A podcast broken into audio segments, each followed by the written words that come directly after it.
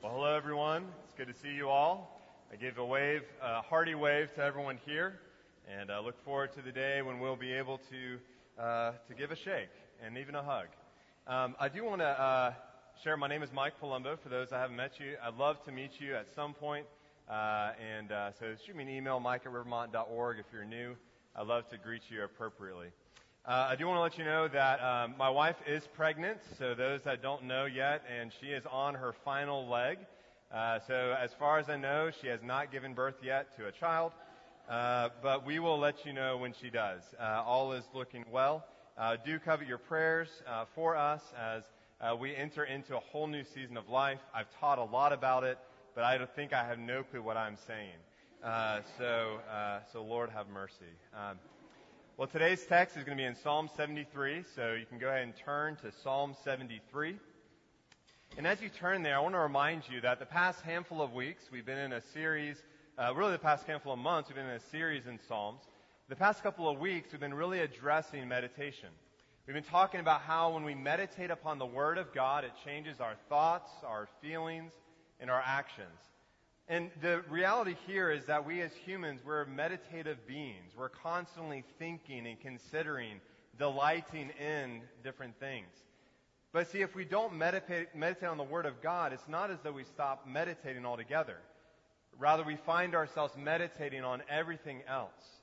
We find ourselves meditating upon what everyone else has and obsessing about what they have and what we don't have in our present life circumstances. The Bible calls this obsessive meditating on everything else and everyone else envy. Jonathan Edwards defines envy as being grieved or uneasy on another's prosperity. Another way you can define envy is by simply saying it is desiring what someone has and despising them for having it. In this 4th of July weekend, we must be warned that when sin mixes with the American dream, that is a recipe that can create all sorts of prideful envy. It has been called the green-eyed monster along with jealousy. In Shakespeare's Othello, we hear this quoted, this, this label of envy, and we see the self-destruction of envy itself. He says, Oh, beware, my lord, of jealousy or envy. It is the green-eyed monster, which doth mock the meat it feeds on. Envy appears like a loving master. It seems like this envious desire will give us what we want. But we will find that it is truly an ugly monster that destroys those who desire it. And according to Shakespeare, like a green-eyed monster, envy ultimately mocks us and devours us whole. This is why we also must be aware of our envy, and we must pour out our envious hearts to God in prayer. Psalm 73 teaches us not only how to pour out our envious hearts, but how to pour in the reality of God's goodness. So hear the word of God in Psalm 73. Truly, God is good to Israel, to those who are pure in heart. But as for me, my feet had almost stumbled. My steps had nearly slipped. For I was envious of the arrogant when I saw the prosperity of the wicked. For they have no pangs until death. Their bodies are fat and sleek. They are not in trouble as others are. They are not stricken like the rest of mankind. Therefore pride is their necklace. Violence covers them as a garment. Their eyes swell out through fatness. Their hearts overflow with follies. They scoff and speak with malice. Lawfully they threaten oppression. They set their mouths against the heavens and their tongue struts through the earth. Therefore his people turn back to them and find no fault in them. And they say, How can God know? Is there knowledge in the Most High? Behold, these are the wicked, always at ease and increasing in riches. All in vain I have kept my heart clean and washed my hands in innocence. For all the day long I have been stricken and rebuked every morning. If I had said, I will speak thus, I would have betrayed the generation of your children. But when I thought how to understand this, it seemed to me a wearisome task until I went into the sanctuary of God. Then I discerned their end. Let's pray. Lord God, we do thank you. We thank you for the sanctuary of God. We thank you, Lord God, that you are here with us right in the middle of the storms of life, that you are present among us by your Spirit, and that you, Lord Jesus Christ, entered into this world to show us the way to life, to save us from our lifeless sin. Oh, Jesus. Oh, Spirit. Oh, God the Father, help us to behold the beauty of the gospel this morning. Lord, we are sick. We need your saving help. So help. In Jesus' name we pray. Amen. In Robert Frost's poem, The Road Not Taken, we're called to consider the path that we take in life. At a crossroads, two roads diverge into the yellow wood. He gazes carefully down the road to consider which path he ought to take. This road will be the road of his life. There is no going back. In the last line, he says this I shall be telling this with a sigh. Somewhere ages and ages hence, two roads diverged in a wood, and I, I took the one less traveled by, and that has made all the difference. See, the Lord has called us to walk with Him down the road less traveled. When Jesus' disciples realized that Christ was the Lamb of God who would take away the sins of the world, they clung to Him in faith. They left everything. They denied themselves. They took up their cross and they followed Jesus. In our life of discipleship, we learn how to walk in the ways of the Lord with Jesus who saved us. Though many Christians begin this walk with Christ with great joy, it can so easily turn into great weariness. Soon enough, we find this walk can be strenuous.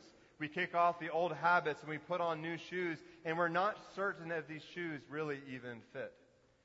There comes a point in our Christian walk when we meditate on our old life of sin. We start remembering the empty joys of our godless life. We see friends walking in rebellion against God, and they seem to be just fine. We begin to think for ourselves, you know, I kind of miss the old ways. Life was a lot easier when I wasn't worried about how I walked.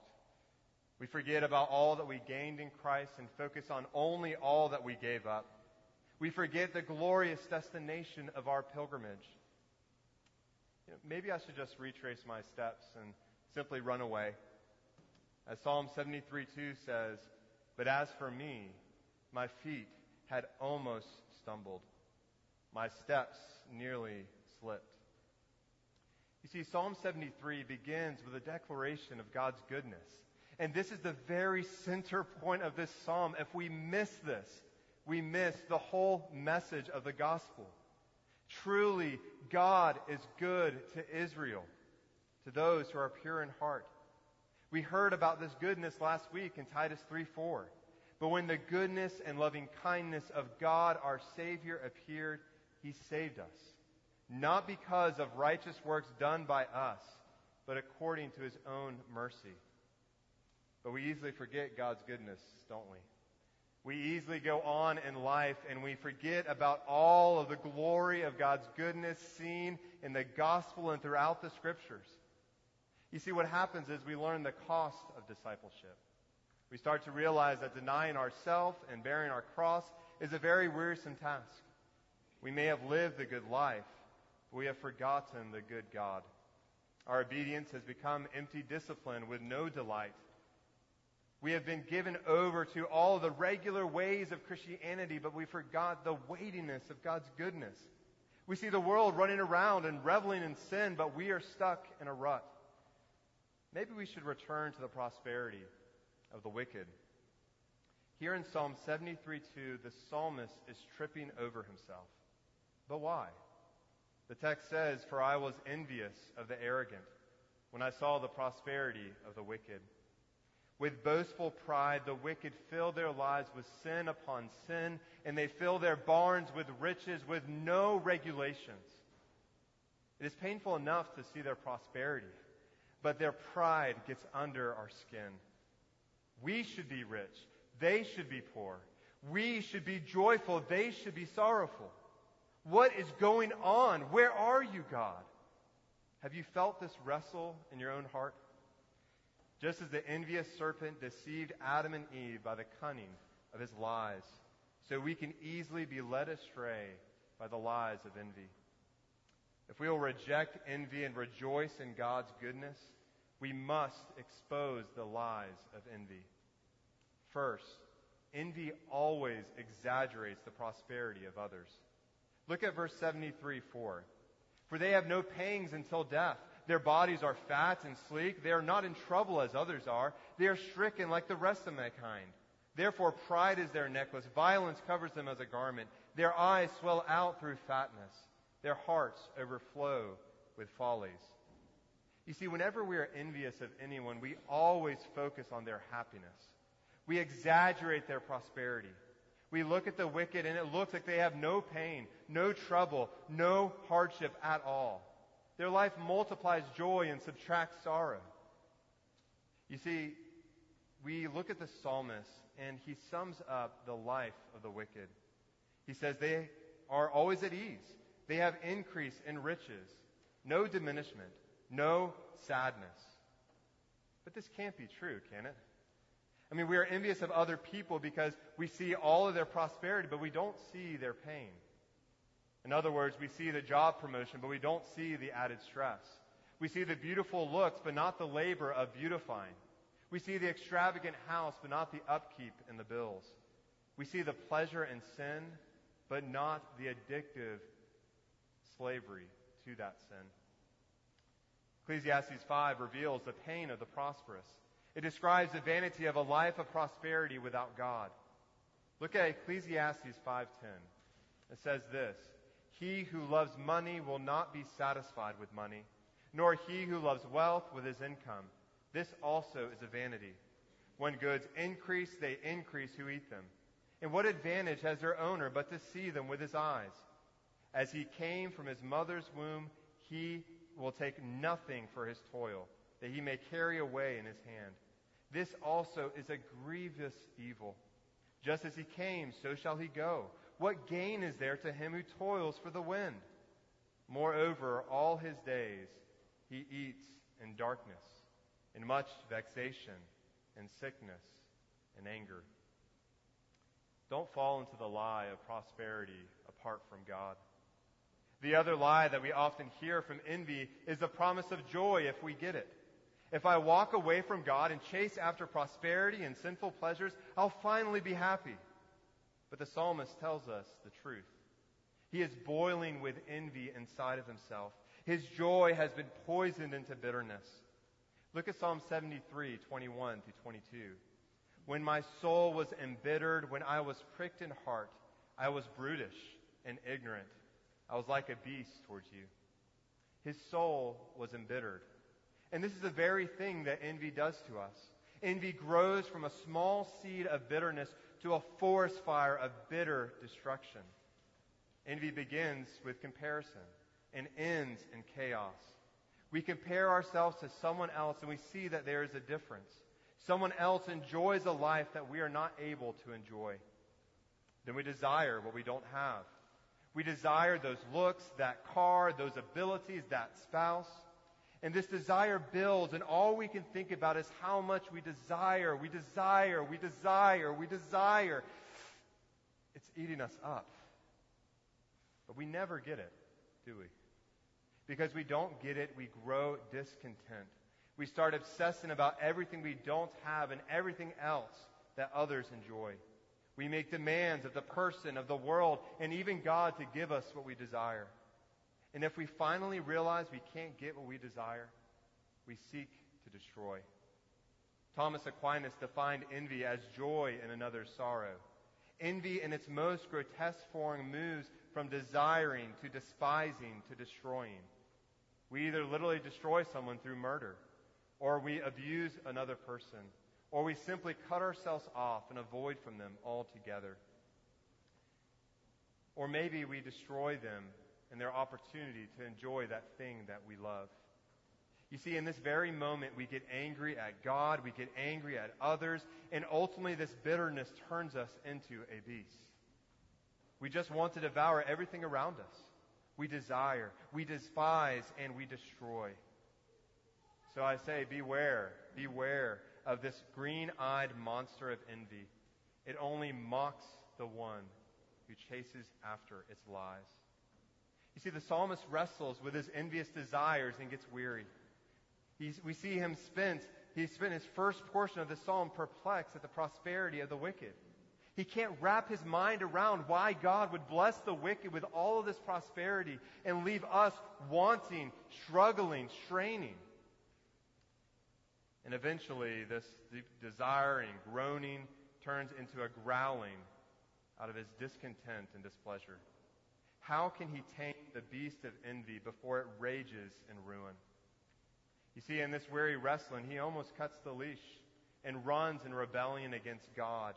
He almost runs wild after sin to go with the wicked in their pursuit of impurity. The psalmist cries out, All in vain have I kept my heart clean and washed my hands in innocence. I have lived the good life to no purpose. And if the good guys finish last, why am I even running this race? Right before he crashes and burns, he hits the brakes. The emergency lights come on, and there's a big flashing arrow that's saying, selfishness, selfishness, selfishness. You're focusing too much on yourself. He realizes that if he abandons God, he would also abandon God's people. He says, If I spoke thus, I would have betrayed the generation of the children. He knows the calling of Psalm 145 4, that one generation ought to commend God's good works to the next. But here in this text, he's not commending God's works, but actually condemning God's works. He is telling the next generation to give up before they begin seeking God. Change course. Take the path well traveled where the wicked roam. In Psalm 73:16, the psalmist falls down exhausted. When I thought how to understand this, it seemed to me a wearisome task. The prosperity of the wicked, the pain of persecution, the presence of sinful envy have taken his breath away. We get exhausted when we look in the mirror and we see our great struggle with sin. And we ask the question is there any real hope for change?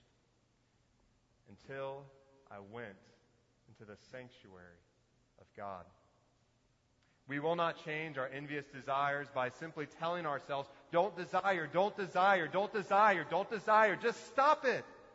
Self restraint won't change a sinful heart.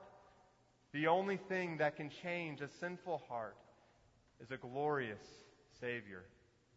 You see, the pivot point of this psalm is in verse 17.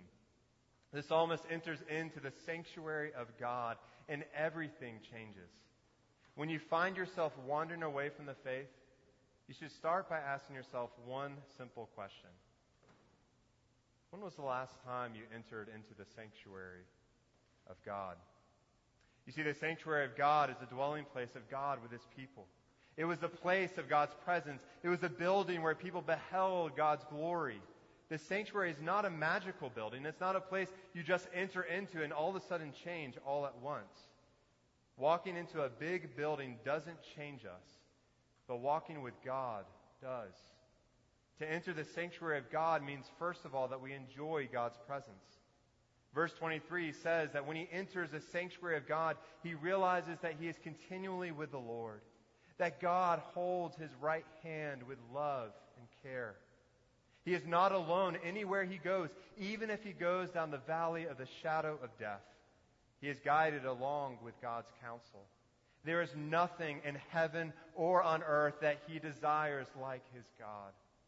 It is good to be near God. You see, for many of us, the reason why we're filled with envious desires is we've stopped desiring God.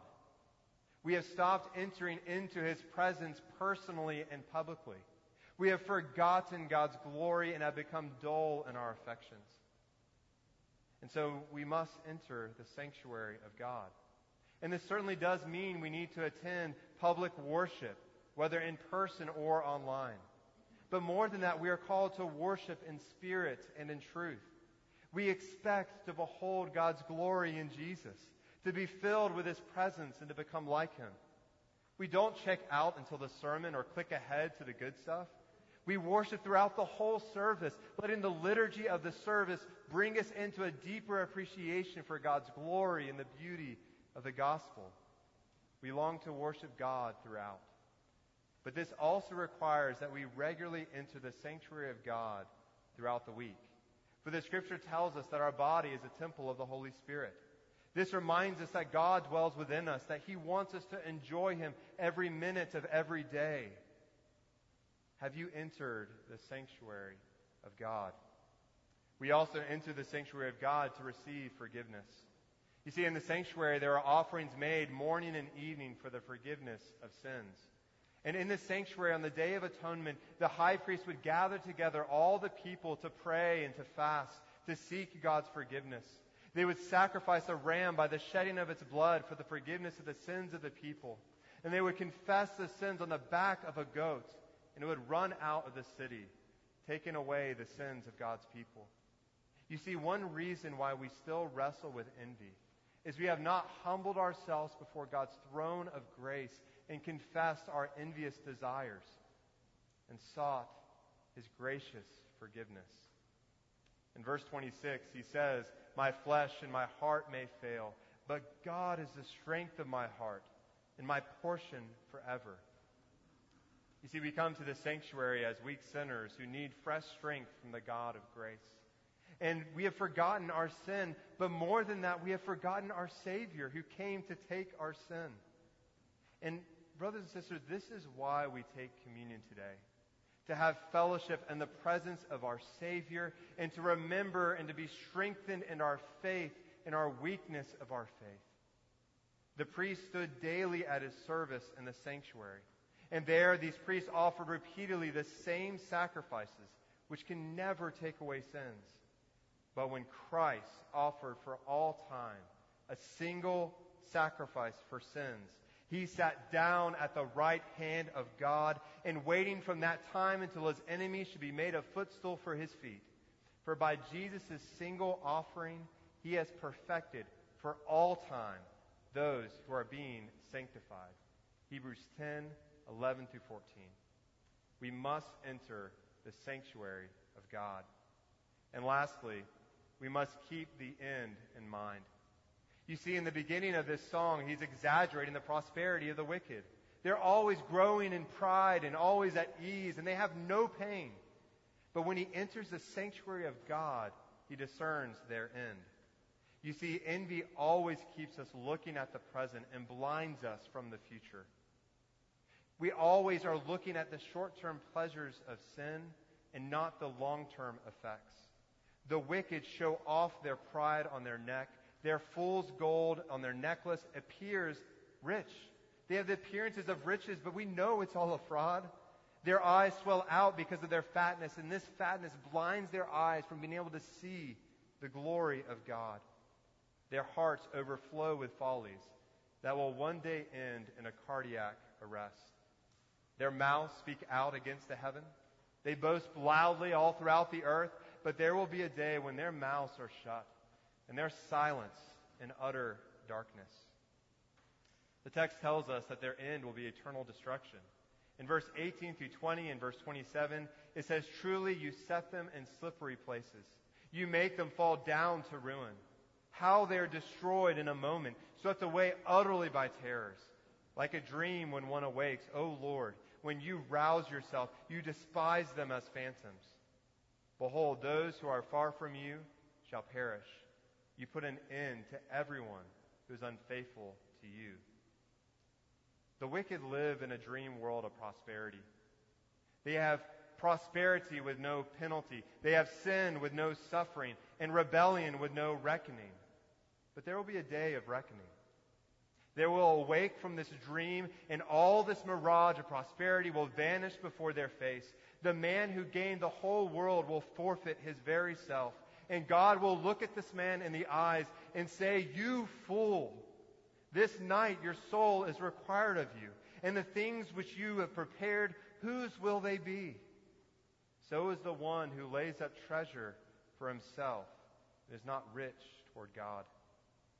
Growing up, we loved to play the family game of Jenga around the table. Anticipation always builds as you try to find out who's going to screw it all up, right? You put a brick from the bottom to the top and find the perfect place. And this stack is moving, shifting left and right. Everyone knows that at some point this building will come crashing down. It's only a matter of choosing the wrong brick or putting it in the wrong place. And those who have chosen a life apart from God and constructed sin upon sin will one day soon come crashing down. Everything they built their life on will topple to the ground. They will lose it all and perish for their unfaithfulness. If you are still building your life apart from God, I plead with you, turn from your unfaithfulness and take refuge in the Lord Jesus Christ. If you truly repent, uh, repent and sorrow for your sin, then God will relent from the destruction. Throw your bricks of sin down on the ground and fall upon Christ, your rock. For there is no other foundation laid for the Christian than Jesus Christ and his finished work to secure us. And there is no other cornerstone which holds the building all together but Jesus. And Christian, this is the truth that you know. That in your own life, when you turn from your sin to your Savior, you found in the Lord Jesus Christ that even though your heart and flesh have failed, God can be the strength of your heart and your portion forever. And Christian, this is your eternal hope. We have been justified by faith and have peace with God. Jesus has taken the place of justice and has given you God's peace. We stand on grace by faith. There is no other foundation. And you have the Lord Jesus, your Savior. And so we know that we now, even in our suffering, we rejoice with hope. Because we know that we who have lost our life for Christ's sake will save it. As Luke 18:29 says, "Truly I say to you, there is no one who has left house or wife or brothers or parents or children for the sake of the kingdom of God who will not receive many times more in this time and in the age to come eternal life. Therefore take heart because God is the strength of your heart, your portion forever, your eternal refuge. When we take refuge in God's goodness, we no longer envy the wicked, but declare God's goodness to the wicked. In his early 20s, Leonard Dober rejected a life of prideful prosperity to share the gospel with 3,000 slaves on St. Thomas Island. He was determined to not live for his own interest, but the interest of others. He followed the way of Jesus in humble suffering for the salvation of these slaves. In her book titled The Bow and the Cloud, Barney Bartinen shares why Leonard Dober and David Nitschmann sought to suffer with these slaves. It was told him that these slaves were so severely worked by their masters that unless those who went to preach to them would consent to become slaves themselves and labor with them in plantations, they would have little opportunity to communicate divine instruction to them. This intelligence did not in the smallest degree daunt the devoted young men. They were both ready not only to be bound for Christ, but to die for the Lord Jesus Christ. Such indeed was the simplicity of purpose, the singleness of heart, and the strength of faith by which we are actuated. You see, they were willing to make any sacrifice which might be required if they could but win one soul with, for Christ with God's help. And as they left that shore of that ship, they shouted out loud, May the glory of the Lamb receive the reward of his suffering. See, when you're in the sanctuary of God, everything changes. You see God's goodness and his glory, and it completely flips the scale. So if we are to reject envy, we must rejoice in God's goodness. We must enter the sanctuary of God and behold the blood of the Lamb shed for us. Let's pray. Lord Jesus Christ, we do thank you that you entered into the sanctuary of God, the true sanctuary of God, the holy of holies, where you were sacrificed, bloodied and beaten, died for our sins. Lord Jesus Christ, we ask that you would forgive us. Forgive us for our envy that has crucified our Savior. But Lord, lift our eyes up to the beauty of the gospel where Jesus shed his blood for sinners. Lift our hearts up because they're failing. Give us new life that we might see the glory of God. And so reject envy and rejoice in your goodness. through Jesus Christ, our Savior. Amen.